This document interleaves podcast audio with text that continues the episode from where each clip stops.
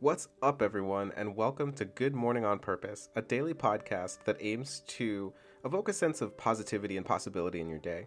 This is my first ever attempt at podcasting and serves as a process for me personally to overcome some obstacles and difficulties that I've experienced over the last many years, months, or even days.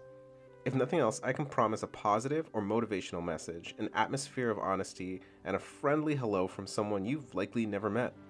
Although there are many things in life that are likely out of your control, your perspective is yours alone, and from that perspective, the choices we make and the things we think impact our daily outcomes. So, with that in mind, and without further ado, from me to you, good morning. Today is Tuesday, February 6th, I believe, and it is 29 degrees outside. It's a little chilly. However, once again, there are no clouds in the sky. It's a clear blue day. The sun is shining, has risen above the tree line. There's birds singing. There are ducks swimming and splashing. And it's a nice start to the day. And I'll admit that I, while I did get about eight hours of sleep in the last 12 hours, it was split up four and four. Hello, plane. Uh, it was split up because I fell asleep in the evening once again. I woke up uh, just before midnight, got a couple things done, went back to bed, and then woke up. Incidentally, even though I woke up before the sunrise, I didn't get out until well after the sun was up. There are more people walking around, which is always just not in the energy that I prefer to be walking around talking into a microphone or my cell phone. but uh, that's neither here nor there. As I've done, as I've been refreshing myself on the importance of sleep and how sleep works, the thing that struck me as really interesting is circadian rhythm. Circadian rhythm is, as far as I can tell, fueled by some hormones that you produce, as well as your body's impression of the day night cycle. So, the more light that goes into your eyes or into your brain, the more your body thinks it's daytime, and then as the light fades and the evening comes, your body is inclined to think that it's the evening time. It's also based on your habits. So, if you go to bed at around the same time and wake up and get up at around the same time, your body should naturally kind of snap into that schedule and adhere to that rhythm. I'm sure there are a whole bunch of ways that what I'm saying isn't completely correct and a lot of exceptions. I've lived that exception a lot of my life, I would say, with the eye condition that I have. Not the one that I'm getting treated, but the one that I'm stuck with for the foreseeable future and for most of my life. I don't take in light in the same way as other people, and there's plenty of evidence to suggest that people with my condition struggle with insomnia and have trouble with their circadian rhythms because we don't process sunlight or light in general the same way as other people.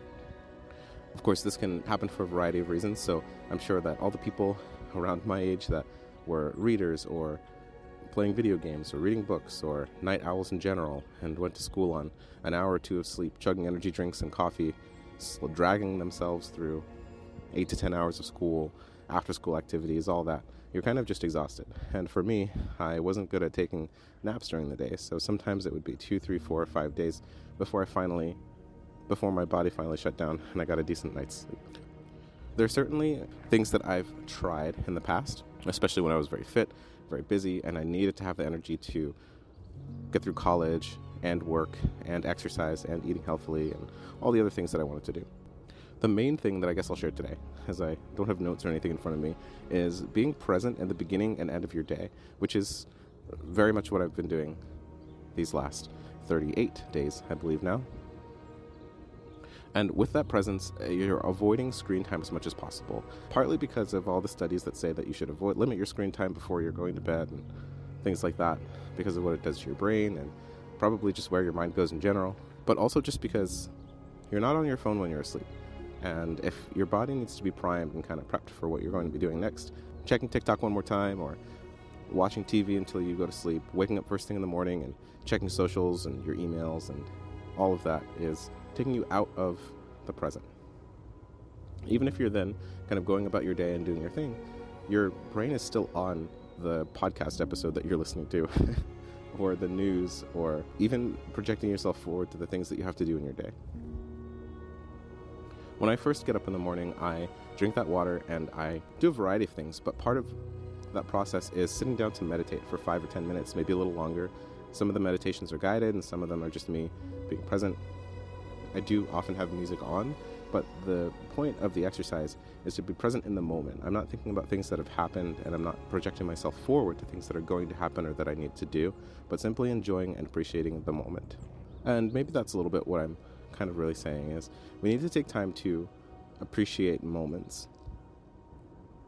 I thought today about a period of time when I was outdoor rock climbing.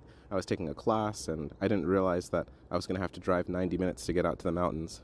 That the first two weeks of classes that we had did, done learning knots and safety protocols and procedures was going to lead to us being out four hours in the day, literally setting up those ropes, tying those knots, belaying for each other, and climbing pretty high on some real rocks in the real mountains. It was an amazing experience, and being on top of those rocks, being able to look out across the, the valley and the forests and the trees of the area that I was in was amazing. And there was no cell phone, and there was no opportunity to take a picture, but I remember those scenes and landscapes. I worked for those scenes and landscapes. Uh, sometimes not being able to get to the top means you don't get a chance to have that moment. And you can look at pictures and all that and see what it would look like, but it's different to have a memory or the knowledge that you had that moment when you were there looking at that thing in real life in real time especially the more the more present you can be in those moments the more you know that that thing is real in my in my opinion. So all of that is just to say as you're starting your day and as you're settling down for the evening to then sleep and then start your next day take some time to be present. Don't be on your phone don't think about what's coming next.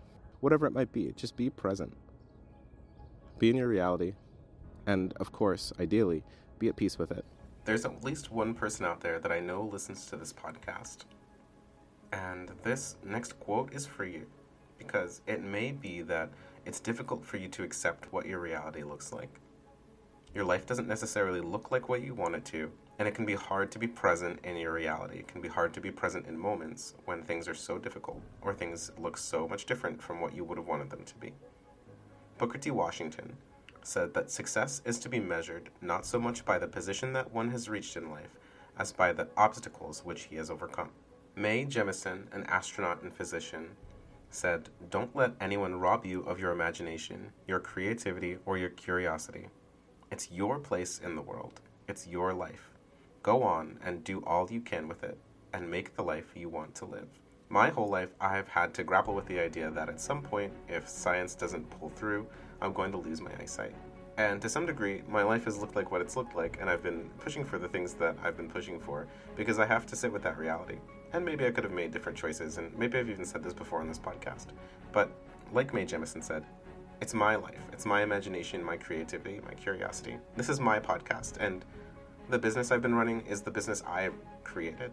My success isn't dictated by the massive fortunes that I've either made so far or I'm going to make in the future, but the things that I've overcome, the difficulties I've had.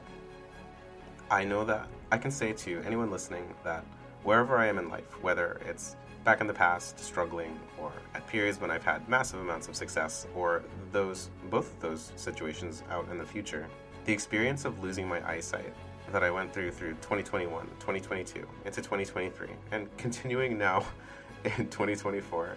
At many times, it was a situation, it was a reality that was difficult to sit with, was difficult to be present in. And it can be hard to continue to do the things that you want to do, to push for the life that you want to live when that's your reality every day.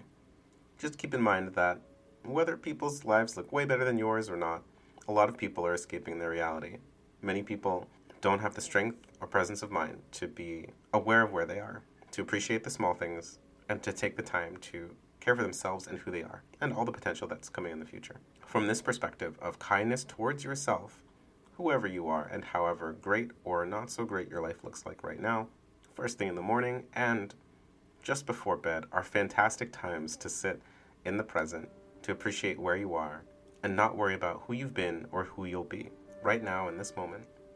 Maya Angelou wrote that you may not control all of the events that happen to you, but you can decide not to be reduced by them. If that's true, you're as great as you feel like you are. So, to make the point that I was making earlier before I felt inspired to interject, Setting yourself up for a good night's sleep and being present first thing in your day is a fantastic way to ensure that you're going to have a good morning on purpose.